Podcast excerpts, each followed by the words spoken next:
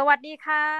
สวัสดีครับผม ยินดีต้อนรับกลับเข้าสู่รายการสตาร์ทยับเพราะสตาร์ทอัพไม่มีคำว่าเรียบ ในรอบสัปดาห์นี้นะจ๊ะ แน่นอนทุกท่านก็ยังอยู่ด้วยกันกับ podcaster นุ่มีเช่นเคยนะคะ แล้วก็ที่สำคัญที่สุด อย่างหาที่สุดไม่ได้คือ เราอยู่ด้วยกันกับพี่โสพลโสพลสุภะมั่งมีแห่งโกรคิดนะจ๊ะ สวัสดีจ้ะเอ้ยเดือนนี้มีวันหยุดเยอะมาก แต่ไม่แน่ใจว่าพี่โสพลเนื่องจากเป็นเอาพูดตรงๆก็เป็นเจ้าของธุรกิจเนี่ยยังให้ความสำคัญกับเรื่องของวันหยุดเยอะๆแบบนี้หรือเปล่า เพราะว่าถ้าเป็นในแง่ธุรกิจเนาะธุรกิจก็ต้องดำเนินต่อไป ยิ่งวันหยุดเยอะ หมายความว่าก็อาจจะมีทั้งโอกาสในการสร้างไรายได้นะคะ แต่ในขณะเดียวกันก็ถ้าเป็นวันหยุดอย่างนี้แล้วแบบต้องหยุดตามกฎหมายอะไรเงี้ยก็น่าจะเหนื่อยเหมือนกัน ของเรามันค่อนข้างเฟ e ซิเบิลอะน้องหมีคือหลังๆมาคือแบบเข้าออฟฟิศบ้างบางวันแบบเด็กๆว่าเอ้ยเด็ก ๆ ไม่ว่างหรือไม่สบายหรือว่าอะไรเงี้ยครับผมก็บอกว่าเออไม่ต้องเข้าออฟฟิศ work from home อย่างเงี้ยครับส่วนใหญ่หลังๆมาไม่ค่อยอะไรกับวันหยุดเท่าไหร่นะคือทุกคนก็จะแบบว่าถ้ามีเรื่องที่ต้องจำเป็นต้องไปทำหรือว่าอะไรเงี้ยครับเขาก็จะบอกว่าขอ work from home นะอะไรประมาณเนี้ยซึ่งเราก็แบบเออไม่ได้อะไรเราก็บอกว่า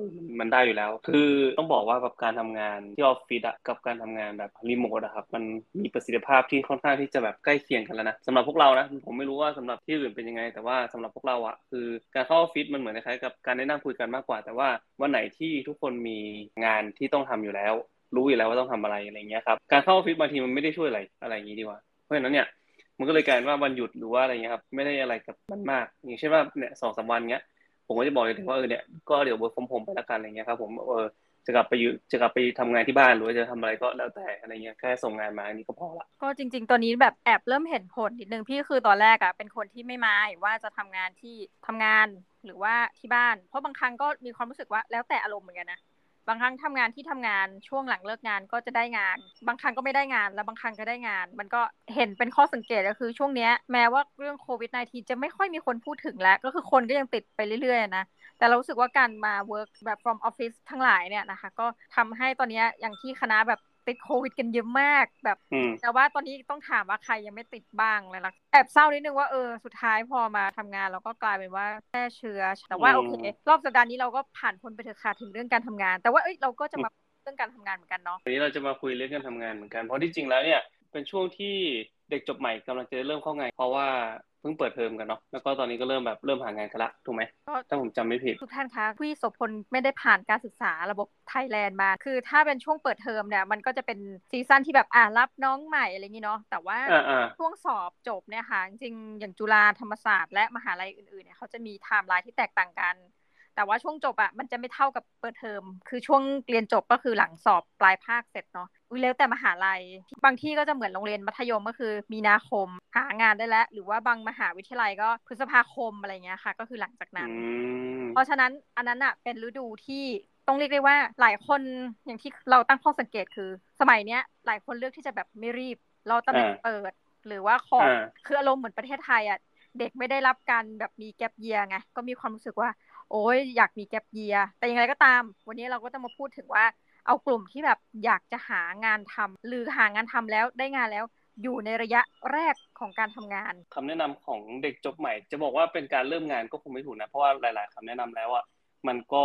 มันก็สามารถที่จะใช้กับชีวิตโดยทั่วไปได้ด้วยอะไรเงี้ยครับเพราะฉะนั้นเนี่ยวันนี้ที่เราจะมาแชร์ก็คือเรื่องของหลักการเนาะสำหรับเด็กจบใหม่ ให้ใช้ชีวิตประสบความสำเร็จของเลดาริโอครับผมซึ่งเลดาริโอเนี่ย เป็น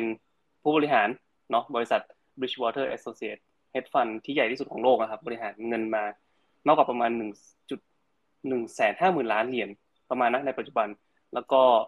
ช่วงที่ผ่านมาถ้าสมมติใครเดินเข้าร้านหนังสือจะเห็นหนังสือของเขาเนาะเล่มใหญ่ๆหนาๆสีดำๆที่หน้าปกเขียนว่า principle การตรงๆก็คือหลักการ ซึ่งแน่นอนหลายๆ คนก็คือแบบแค่เห็นหนังสือก็ท้อแล้วละแล้วก็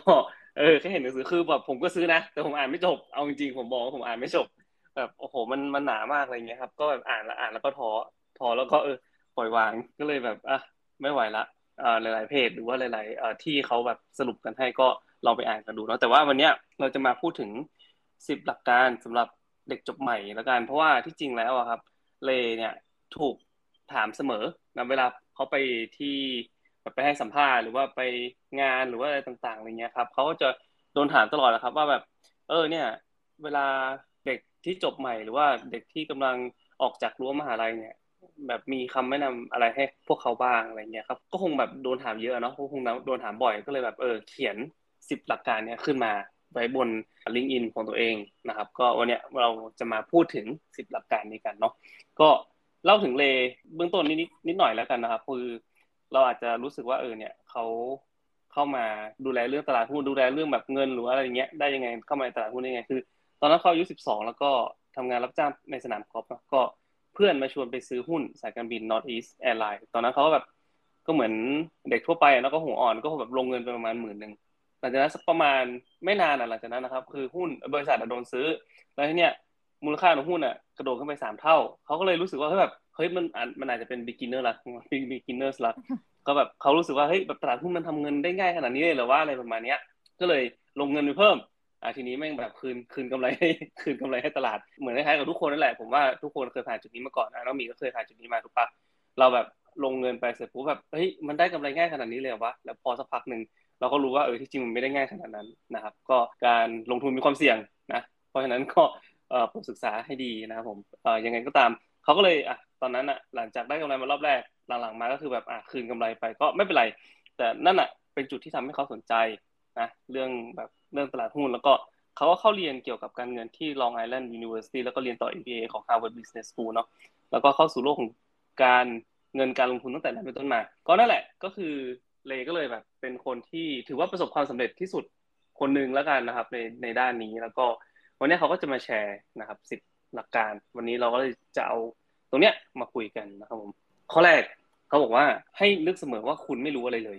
นะครับ คือแบบพอจบออกมาจากรั้วมหาลัยปุ๊บเนี่ยมันเป็นโลกใหม่อย่างนั้นมีตอนที่เราอยู่ในรั้วมหาลัยเนาะเรายังสำหรับผมนะ ผมก็ยังรู้สึกว่าเรายังเป็นเป็นลูกเป็นเป็นเด็กของครอบครัวอยู่ดีอะคือทุกครั้งแบบเวลาเราจะขอค่าเทอมหรือว่าอะไรเงี้ยครับ เราก็จะต้องแบบ โทรมาขอเตียผมก็จะแบบโทรมาขอเตียขอค่าเทอมนั่นนี่อะไรเงี้ยเตียก็จะโอนตังมาแล้วก็โอนเราก็จะจ่ายค่าเทอมอะไรอย่างนี้ใช่ป่ะแต่พอมันจบจากรั้วมหาลัยไปเสร็จปุ๊บอะมันเหมือนความรับผิดชอบ แล้วก็ทุกสิ่งทุกอย่างครับ นี่แหละ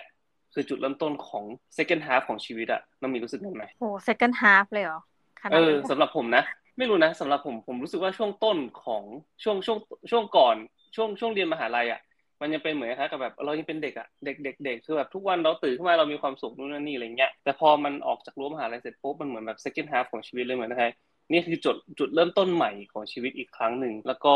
โลกกำลังที่โลกเขาบอกว่าโลกที่คุณกำลังจะเดินไปนั้นเป็นโลกใหม่นะคุณไม่รู้อะไรเกี่ยวกับมันเลย คือมันเป็นช่วงชีวิต ที่เรียกได้ว่าเป็นช่วงที่สองของการเริ่มต้นที่แตกต่าง โดยสิ้นเชิงจากช่วงแรก ที่เรายังมีพ่อแม่หรือใครก็ตามที่คอยดูแลอยู่ นี่เป็นก้าวใหม่ที่เรากำลังโตเป็นผู้ใหญ่ ให้เตรียมตัวรับการเปลี่ยนแปลง เรียนรู้มันให้ไว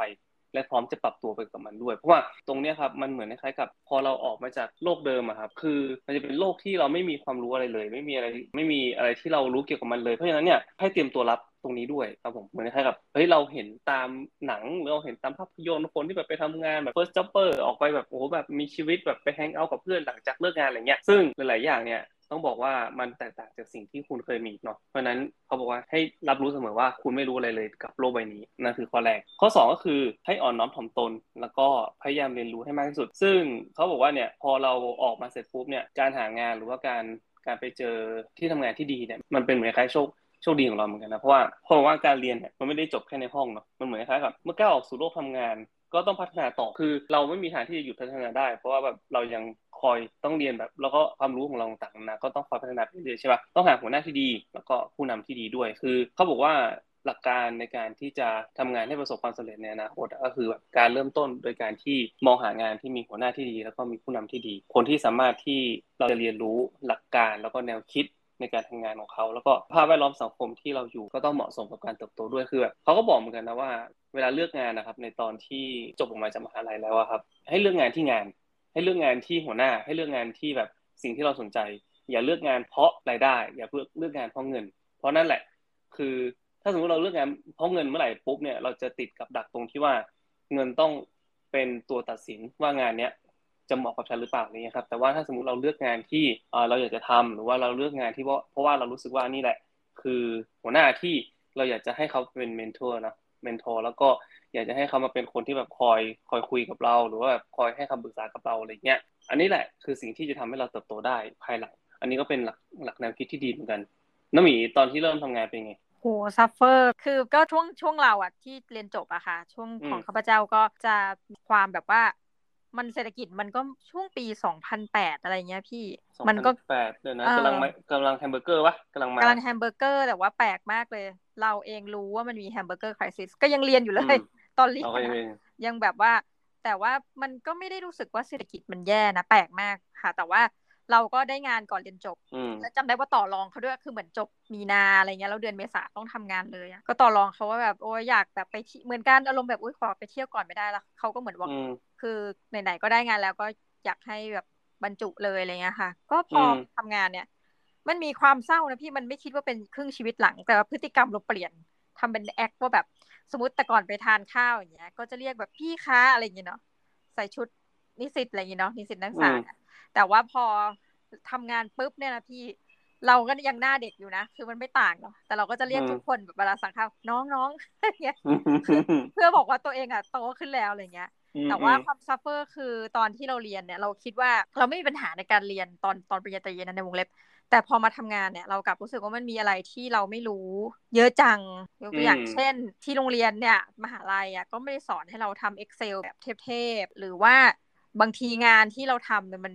เออ industry มันช่างแตกต่างจากสิ่งที่เราเรียนเหลือเกินอะไรเงี้ยค่ะแบบบางครั้งเราต้องมาแบบทำงานอะไรที่เรามีความรู้สึกว่าเฮ้ยมันนี่มันเป็นงาน ที่เราแบบถูกแอสไซน์มาทำหรืออะไรเงี้ยอันนี้ อันนี้อันนี้เป็นงานที่ฉันไซอัพเหรอเป็นงานที่ฉันแบบฉันไม่ได้ฉันไม่ได้แบบไออยากจะมาทำงานตรงนี้นี่นาอะไรประมาณนี้ใช่ไหมคือเราเราไม่รู้ว่าเราจะเจอกับอะไรอย่างนี้ดีกว่าอะคือหมายความว่าตอนนั้นอะพี่มันมันมีงานชิ้นหนึ่งแล้วมันทำให้เราตั้งคำถามกับตัวเองมากนะก็คือว่าเราต้องไปตรวจอ่าเป็นโรงงานแห่งหนึ่งนะคะทุกท่านก็ต้องไปตรวจสภาพรถบรรทุกด้วยการเอานิ้วก้อยแย่ลงไปในล้อรถ แล้วถ้ามันเท่าข้อนิ้วอะไรเงี้ยก็คือแปลว่าดีอะไรเงี้ยเนาะแต่พี่นึกออกไหมในงานลักษณะเราก็ต้องยืนคุยกับพี่คนขับรถบรรทุก ว่าตอนที่เอานิ้วก้อยแย่ลงไปเนี่ยเราก็ตั้งคำถามกันว่าเรากำลังทำอะไรอยู่เนี่ยคือเหมือนกับว่ามันแปลกอะ่ะ มันเป็นสิ่งที่โรงเรียนไม่ได้สอนนะแต่เรามันมันมันคืออะไรวะใช่แล้วแบบที่ทำงานก็คือเป็นองค์กรที่แบบตอนต้องเข้าให้ตรงเวลาแบบถ้าสายเป็นนาทีหนึ่งก็หักครึ่งชั่วหักเงินครึ่งชั่วโมงอะไรเงี้ยแล้วก็เป็นแบบ โรงงานมากแล้วตอนเช้าแบบสมมติถึงเวลาทำงานแล้วต้องลุกขึ้นมาเต้นนิดนึงด้วย ออกกำลังกาย dystopia ว่ะพี่โลก dystopiaเขาถึงบอกว่า คุณไม่รู้อะไรเลยเกี่ยวกับโลกของการทำงานเพราะฉะนั้นเนี่ยรั้วมหาลัยกับโลกของการทำงานเนี่ยมันต่างกันอันนี้ข้อแรกเนี่ยน้องน้องมีได้พิสูจน์ไปเรียบร้อยแล้วแน่นอนว่าอาการได้แบบเอออ่อนน้อมถ่อมตนแล้วก็เรียนรู้อยู่ตลอดเวลาเนาะนั่นคือแบบสิ่งเป็นสิ่งที่จำเป็นมาก ข้อ 3 ครับ ก็คือทดลองผิดทดลองถูกอะก็คือ แบบลองทำนู่นทำนี่แหละ ลองแบบทางไหนเป็นยังไง เส้นทางของชีวิตเป็นยังไงอะไรเงี้ยครับ คือบางทีเนี่ย หลายคนก็จะคิดว่าเฮ้ยจบหมอมาก็ต้องเป็นหมอหรือว่าอะไรอย่างนี้ใช่ปะคือแบบจบมาก็ควรจะเรียนก็ควรจะทำงานกับตรงกับสายงานอะไรอย่างนี้ ซึ่งเมื่อวันก่อนเองนะที่แบบว่ามีน้องคนหนึ่งโพสต์บนโซเชียลมีเดียมั้งแล้วก็น้องก็แบบถามว่าเฮ้ยเนี่ยมีมีแบบเหมือนใครตั้งคำถามไปเล่นบนไอ้ Facebook status ก็บอกว่ามีใครบ้างที่เรียนจบมาแล้วไม่ได้ทำงานตรงกับสายงานผมนี่แบบยกมือคนแรกเลย ผมก็บอกว่าเออผมเป็นโปรแกรมผมจบโปรแกรมเมอร์มา แต่ว่า เออ ตอนนี้เป็นนักเขียนอะไรเงี้ยครับน้องก็อีกคนนึงบอกว่าจบอักษรมาตอนนี้เป็นโปรแกรมเมอร์อะไรเงี้ยคือแบบเออเนี่ยคือแบบมันมันมันคนละคนละทางเลยเนาะแล้วก็หลายคนก็บอกว่าเออเนี่ยตรงครับนู่นนั่นนี่อะไรเงี้ยครับบางคนบางส่วนก็ตรงบางส่วนก็แบบเออหักเหเนาะแบบไปคนละทางอะไรอย่างผมอะไรอย่างนี้ ซึ่งนั่นแหละก็เออเลเนี่ยก็บอกว่าให้ลองผิดลองถูก เพราะว่าที่จริงแล้วอะคนเรามันมีมันมันสามารถสวมหมวกได้หลายใบ คือมันไม่จำเป็นที่จะต้องฟิกตัวเองว่า ฉันเป็นแบบนี้ฉันเรียนแบบนี้มา ฉันต้องเป็นคนต้องทำอาชีพนี้เท่านั้นอะไรเงี้ยครับ ซึ่งบางทีแล้วอะมันมันไม่จริงนะ เพราะว่าผมเชื่อว่าคนเรามี interest หลายอย่าง คนเรามันมีหลาย ๆ ด้านที่เราไม่เคยรู้มาก่อนนะครับ เพราะฉะนั้นเนี่ยเขาบอกว่าให้ลองผิดลองถูกดูนะแล้วก็บางทีเราอาจจะพบเจอด้านที่เราไม่เคยรู้เลยก็ได้อะไรเงี้ยครับอย่างผมเองเนี่ยตอนนั้นจบโปรแกรมเมอร์มาก็จริงเนาะผมก็ ช่วงระหว่างที่ทำงานที่ Microsoft อะไรเงี้ย ผมก็ไปถ่ายรูปใช่ไหมไปถ่ายรูปเป็นช่างภาพ เป็นช่างภาพพรีเวดดิ้งช่างภาพ wedding อะไรเงี้ย ซึ่งช่วงวันเสาร์อาทิตย์ผมก็จะแบบไปทำงาน creative side ก็คือแบบก็จะไปถ่ายรูปอย่างเดียวเลย ก็คือได้เออได้เงินเป็นกอบเป็นกำด้วยนะงานหนึ่งแบบห้าพันเหรียญอะไรเงี้ยไม่เงินจริงจังเออ แล้วก็เอ่อได้งานแบบได้เงินเยอะกว่าเงินเดือนเงินเดือนตอนอยู่เป็นตัวซอฟอีกเออแบบรวมๆกันแล้วแบบเดือนหนึ่งแบบเป็นหลายหมื่นอะแล้วก็ทีนี้ เออ แล้วพอ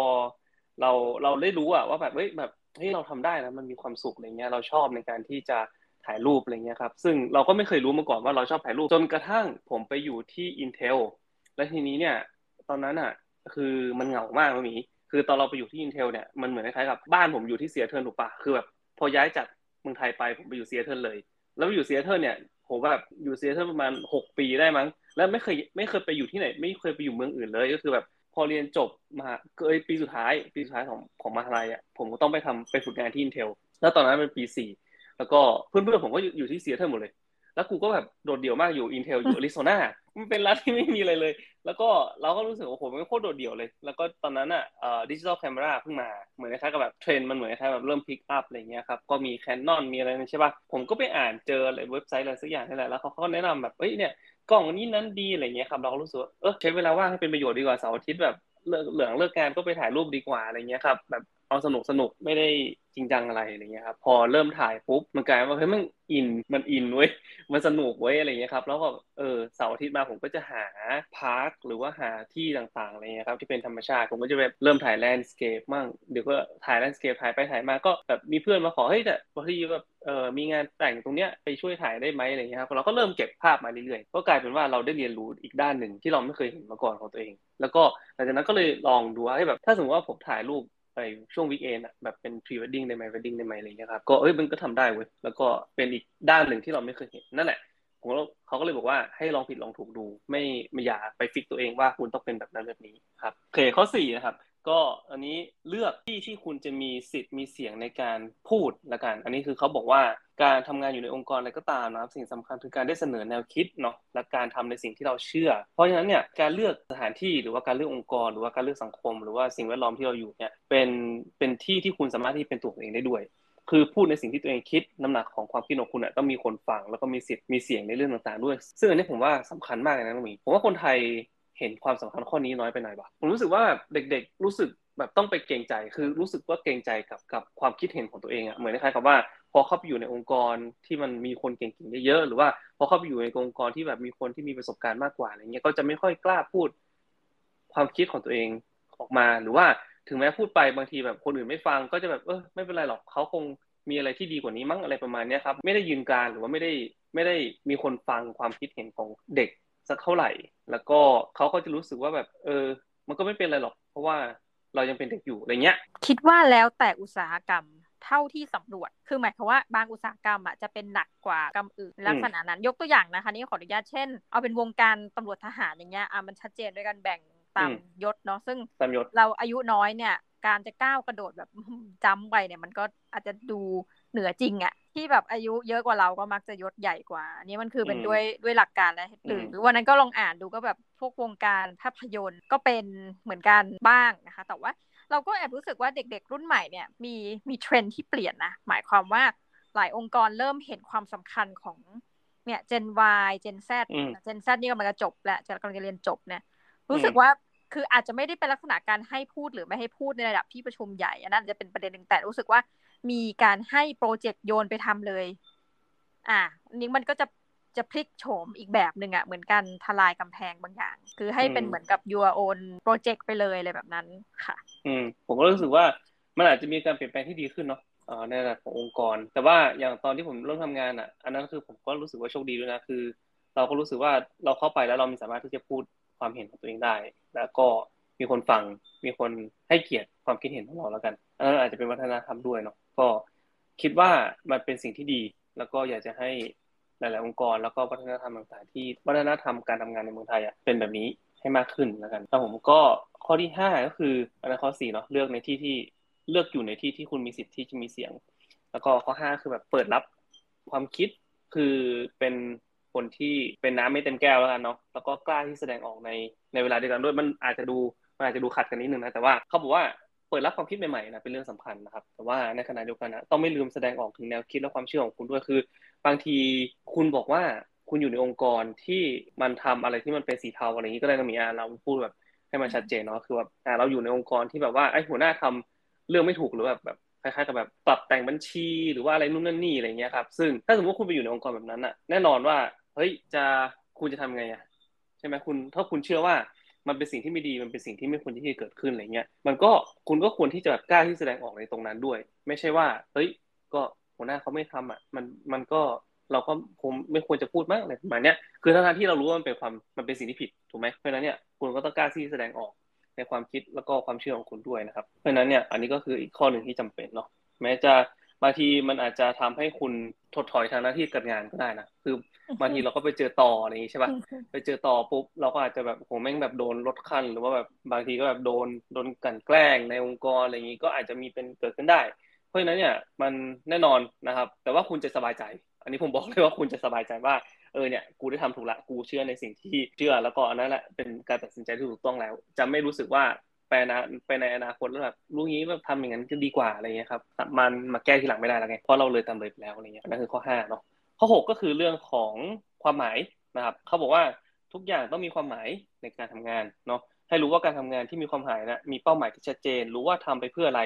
ทำให้เราเติบโตในด้านไหนมีความหมายเหล่านี้แล้วก็มันจะช่วยเติมเต็มชีวิตด้วยนะครับ คือมันเหมือนคล้ายเป็นแรงผลักที่ทำให้เราลุกขึ้นมาทำงานแล้วประสบความสำเร็จได้คือเขาบอกว่าถ้าสมมติแบบเราทำงานที่ขอไปทีอะไรอย่างนี้ใช่ไหมเราก็จะรู้สึกว่าแบบโหแม่งเหนื่อยจังเลยทุกวันเราตื่นขึ้นมา แล้วก็โอ้ยต้องไปทำงานอีกแล้วเหรออะไรประมาณนี้ครับซึ่งนั่นแหละพอมันทำงานที่ไม่มี ความหมายหรือไม่มี purpose เลยนะครับมันก็จะทำให้ยิ่งเหนื่อยมากขึ้นกว่าเดิม คือ ถ้าสมมติทำงานที่มีความหมายเช่นว่า คุณรู้ว่าเนี่ยการการลุกไปทำงานของคุณอะได้ช่วยแก้ไขปัญหาให้ใครสักคนหรือว่าแก้ไขปัญหาให้คนหลายล้านคนอะไรเงี้ยคุณก็อาจจะรู้สึกว่าเออเนี่ยมันเป็นงานที่มีความหมายก็ได้นะคือเขาก็บอกว่ามันเป็นการปรับมุมมองด้วยเหมือนกันเนาะอันนี้ผมเชื่อว่าน่าจะเคยได้ยินมาหลายๆครั้งแล้วล่ะที่ที่แบบมีคนไปสัมภาษณ์อะไรนะพนักงานทำความสะอาดห้องน้ำที่ญี่ปุ่นอะไรอย่างนี้ใช่ปะเขาก็บอกว่าเออเนี่ยฉันไม่ใช่แค่พนักงานทำความสะอาดนะแต่ฉันเป็นแบบ representation ของของเจแปนอะไรเงี้ยเพราะว่าฉันห้องน้ำพอห้องน้ำสะอาดปุ๊บคนที่มาเที่ยวญี่ปุ่นเนี่ย ก็จะทำให้เห็นภาพลักษณ์ของญี่ปุ่นที่ดีขึ้นอะไรเงี้ยครับคือแบบเขาเห็นว่าเขาเป็นเขาเป็นตัวแทนอะ คือของประเทศที่แบบจะทำให้ประเทศเนี้ยมันสวยงามอะไรประมาณนี้ครับเพราะฉะนั้นเนี่ยมันเป็นการให้ความหมายกับงานที่เราทำด้วยเนาะคือแน่นอนว่าการปรับมุมมองเหล่านี้ก็จำเป็นแต่ว่าอะไรก็ตามครับที่เราทำครับเขาบอกว่าให้ทำแล้วก็ให้มันมีความหมายกับกับชีวิตครับผมข้อที่ 7เขาบอกว่าความเจริญก้าวหน้า เท่ากับความเจ็บปวด บวกกับการมองย้อนกลับมาดูตัวเอง อันนี้ข้อนี้สำคัญเหมือนกันนะคือเขาบอกว่าถ้าคนเรามันไม่มันไม่เคยพลาดเลยครับ มันเป็นไปไม่ได้ที่จะไม่ที่จะไม่ก้าวไปข้างหน้าเนาะคือความความก้าวหน้าเนี่ย มันเกิดขึ้นจากความเจ็บปวด ความเจ็บปวดก็คือความผิดพลาดนั่นแหละที่เกิดขึ้นแน่นอนว่า พอเราผิดพลาดปุ๊บเราก็เจ็บปวดใช่ไหมแต่ว่ามันเจ็บปวดอย่างเดียวมันมันก็แค่นั้นใช่ปะแต่ว่าถ้าสมมติเรามองย้อนกลับมาดูด้วยว่าเฮ้ยทำไมมันถึงเป็นอย่างนั้นวะทำไมมันถึงพลาด ทำไมเราถึงทำตรงนี้ไม่ถูกหรือว่าทำไมหัวหน้าถึงด่าหรือว่าอะไรเงี้ยประมาณนี้ครับ ซึ่งอะไรก็ตามอะครับถ้าสมมติว่าเราล้มเหลวไปแล้ว และเราสามารถที่จะมองย้อนกลับมาดูตัวเองได้นะครับ มันคือการก้าวไปข้างหน้าแล้วล่ะมันคือการเข้าใจตัวเองมากขึ้นอีกนิดนึงมันคือการเข้าใจกระบวนการมากขึ้นอีกนิดนึงมันเหมือนครับกับแบบมันเหมือนการล้มไปข้างหน้าคือล้มไปข้างหน้าก็ยังก้าวไปข้างหน้าถูกปะเพราะฉะนั้นเนี่ยเขาเลยบอกว่าความเจริญก้าวหน้าเนี่ยก็คือความเจ็บปวดบวกกับการ มองย้อนกลับมาดูตัวเองด้วยเนี่ยครับผมก็วิเคราะห์ให้ดีพลาดไปตรงไหน เพื่อให้มันเป็นบันไดก้าวต่อไปเนาะข้อที่ 8เขาบอกว่าซื่อสัตย์แล้วก็โปร่งใส อันนี้ผมว่าน่าจะน่าจะเข้าใจง่ายเข้าใจง่ายสุดแล้วล่ะคือแบบมันก็ไม่มีอะไรอะคือเขาบอกว่าความสัมพันธ์ต่างๆ ที่เกิดขึ้นในชีวิตของเราครับมันต้องอาศัยสิ่งนี้แหละ ก็คือความซื่อสัตย์แล้วก็ความโปร่งใสนะเพราะว่าเวลาเราทำงานกับใครก็ตาม เพื่อนร่วมงานหน้า หรือว่าใครก็ตามอะครับที่อยู่รอบตัวเราเนี่ยความสัมพันธ์ที่ดีเนี่ย มันเกิดขึ้นได้จากความเชื่อใจ เราต้องซื่อสัตย์กับตัวเอง แล้วก็ซื่อสัตย์กับคนอื่น ไม่ว่าจะเป็นการสื่อสารเรื่องความคิดอารมณ์หรือความรู้สึก บางทีเราไม่พอใจ เรากลับกลายเป็นว่าเฮ้ยแบบเราเก็บเอาไว้ แล้วสุดท้ายมันระเบิดทีหลังอะไรเงี้ย บางทีแล้วอะคือแบบแน่นอนอะ คือเขามันก็เกรงใจแหละ แต่บางทีเราบางทีเรื่องเล็กน้อยจริงๆนะมันมันเกิดจากเรื่องเล็กน้อยจริงๆจนกระทั่งแบบ มันมันพอกพูนไปเรื่อยๆ แล้วก็สุดท้ายก็ระเบิดทีเดียวอะไรเงี้ยครับ มันก็กลายเป็นแบบอะแตกแตกหักอะไรประมาณนี้ เพราะฉะนั้นเนี่ย เขาหรือว่าซื่อสัตย์กับอารมณ์ของตัวเอง ซื่อสัตย์กับความคิดของตัวเองเนาะก็เวลาบางทีแบบเฮ้ยมันมันไม่ใช่สิ่งที่เราพอใจหรือว่าเราไม่ชอบอะไรเงี้ยครับ อย่างเช่นว่าอะหัวหน้าบอกว่าเฮ้ยเสาร์อาทิตย์นี้มึงต้องมาทำงานนะคือ แต่ว่าหัวหน้าเคยถามกูไหมว่าเสาร์อาทิตย์นี้กูไปไหนอะไรเงี้ยครับ คือบางทีมันแบบนี่แหละ คือบางทีมันเป็นจุดเล็กๆน้อยๆเนาะเขาเราเขาก็บอกว่าให้พูดไป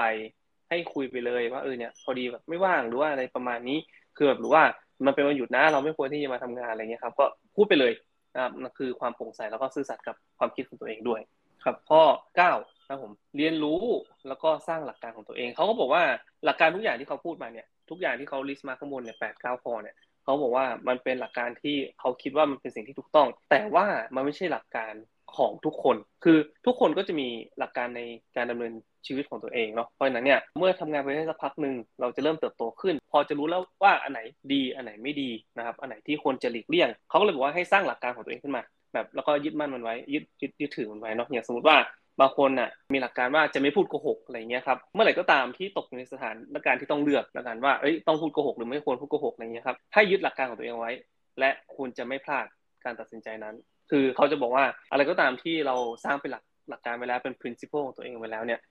มันจะทำให้คุณตัดสินใจได้ง่ายขึ้น และคุณจะกลับมาสู่หลักการของตัวเองแล้วมันทำให้ชีวิตคุณสามารถที่จะแบบก้าวไปข้างหน้าได้โดยที่คุณไม่รู้สึกว่าเออตัดสินใจพลาดแบบนี้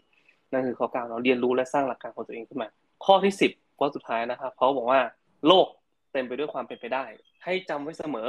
ว่าคุณอายุยังน้อย โลกเต็มไปด้วยความเป็นไปได้ ความท้าทายและการผจญภัยเพิ่งเริ่มต้นเท่านั้น เส้นทางชีวิตยังอีกยาวไกลนะครับแน่นอนว่าการเริ่มต้นที่ดีเนี่ย มันทำให้มีชัยไปกว่าครึ่งเนาะแต่ว่าอย่าลืมนะครับ คุณอายุแค่ยี่สิบเองนะครับ อย่าลืมที่จะมีความสุข อย่าลืมที่จะมีความสุขกับความท้าทาย แล้วก็วัยเยาว์ที่แสนสั้นนี้ด้วยนะครับก็ประมาณนี้ครับสิบข้อหวังว่ามันจะช่วยทำให้ใครก็ตามเนาะอาจจะแบบไม่ใช่เด็กก็ได้นะบางคนที่กำลังรู้สึกอาจจะอยากเปลี่ยนงานหรือว่าแบบมีความเปลี่ยนแปลงในชีวิตอะไรเงี้ยครับก็สามารถที่จะเอาหลักการเหล่านี้ไปใช้ได้ด้วยเนาะครับผม ประมาณนี้นะคะสิบหลักการสำหรับน้องๆ และเอาจริงๆถ้าเกิดเราอยากจะแบบรีสตาร์ตตัวเองเนี่ย ก็สามารถเตือนตัวเองได้ทุกขณะจิตแล้วกันด้วยหลักการนี้นะคะก็ส่วนตัวก็เห็นด้วยนะคะ เอาละค่ะในรอบสัปดาห์นี้ก็ต้องแหมขอขอบคุณท่านผู้ฟังมากๆนะจ๊ะที่ติดตามรายการของเราในทุกสัปดาห์นะคะ แล้วก็สัปดาห์หน้าเราจะไปเมาส์ถึงเรื่องอะไร อย่าลืมติดตามกันนะคะสำหรับวันนี้ทางน้องหมีและพี่โสพลต้องขอลาไปก่อนนะคะ สวัสดีจ้า สวัสดีครับ